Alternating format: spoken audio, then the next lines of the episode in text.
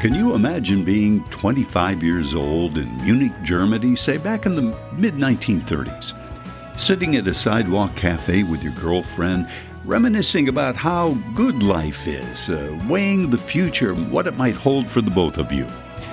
Could you imagine that in the next 10 years, a world war would sweep through the motherland? 50 million people would be dead and all of Europe in shambles. Can you imagine that? Hi, everyone. I'm Bill Nordstrom, and welcome to the program today. No, you probably couldn't, in your wildest imagination, get your head around such a scenario. Transition can happen suddenly, with great catastrophic consequences. Our Bibles show us examples throughout history. We live in a transitional generation when the majority of God's redeemed are going to experience the manifest power of God on a very regular basis. And I love the way Bible teacher Mike Bickle puts it. There's going to be a 1 billion soul harvest around the globe before the Lord's return. You know, I believe that. I really do. Eye has not seen, nor ear heard, nor entered into the heart of man, the things which God has prepared for those who love Him.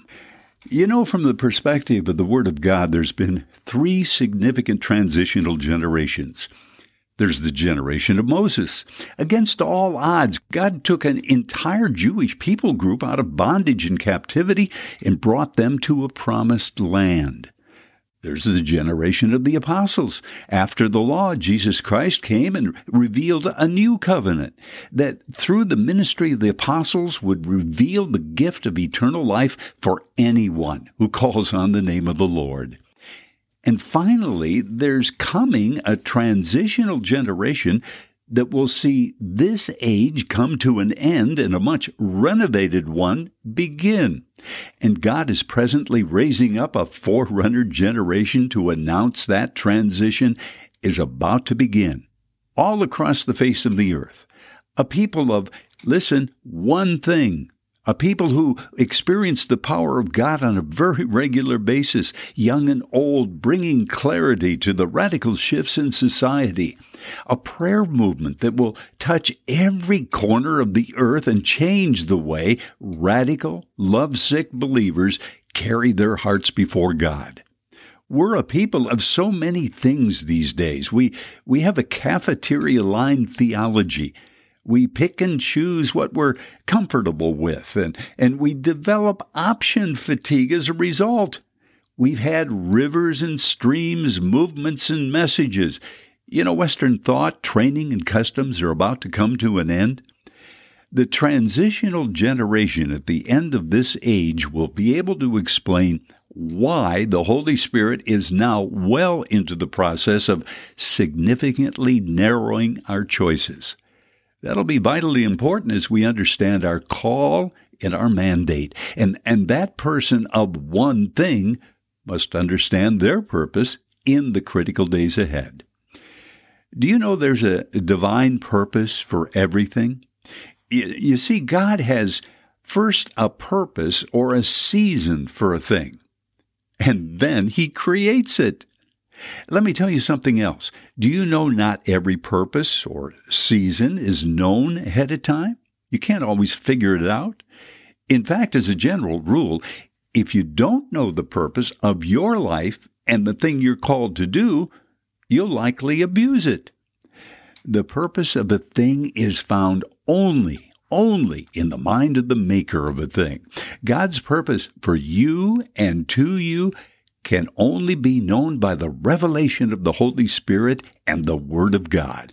A person of one thing is one who breaks out in order to break open, break out of the traditional church paradigms that are many times biblically based and at times Holy Spirit energized, in order to break open the supernatural activities of the Holy Spirit in a great tribulation.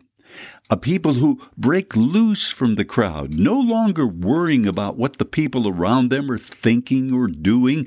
You know that what that does? It saps energy from you.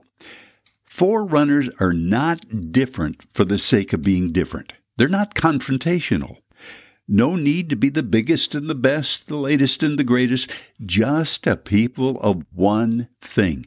To explain to the church and the masses the miraculous activities of the Holy Spirit the closer we get to the Lord's return.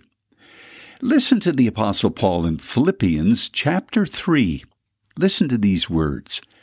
But what things were gained to me, Paul says, these I have counted loss for Christ, that I may know him and the power of his resurrection and the fellowship of his sufferings, being conformed to his death. Paul goes on, Brethren, listen, I do not count myself to have apprehended. Paul says he doesn't have it all together yet. I haven't figured out what it's all involved in this journey. But he says, one thing I do, forgetting those things which are behind and reaching forward to those things which are ahead. I press toward the goal for the prize of the upward call of God in Christ Jesus. Paul was a man of one thing. He only wanted to reach and press in his forerunner mandate to take the message of the gospel to the Gentiles, which put him at odds with his Jewish brethren, an unstoppable tension that eventually cost him his life.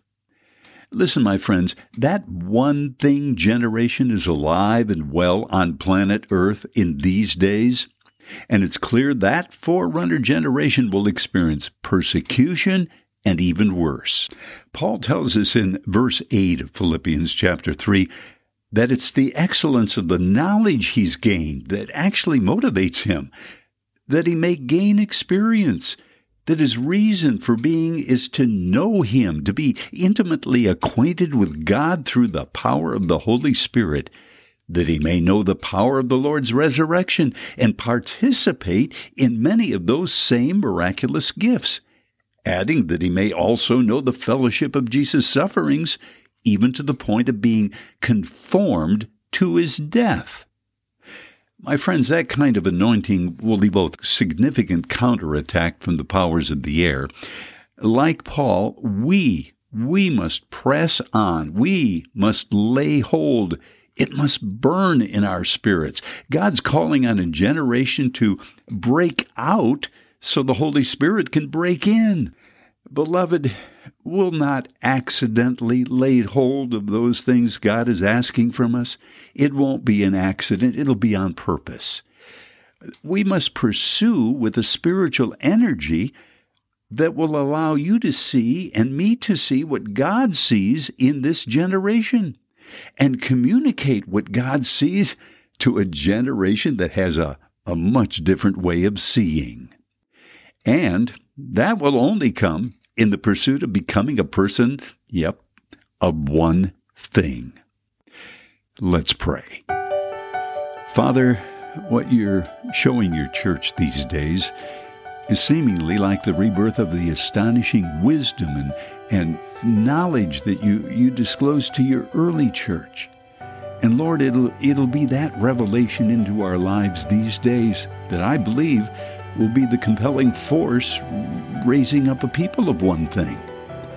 Father, we welcome these radical transitions from which we've been so spiritually blinded for so many generations, that the generation spoken of in Revelation chapter 12 might become a living, breathing reality, that the kingdom of this world is become the kingdom of our Lord's and his Christ, that will take the martyr witness of the end-time remnant to prepare the Jewish heart for the lifting of the veil at your return. Father, give us the grace to respond.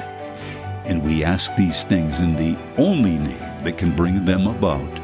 In Jesus' name, amen and amen. Maranatha, beloved. I'm Bill Nordstrom.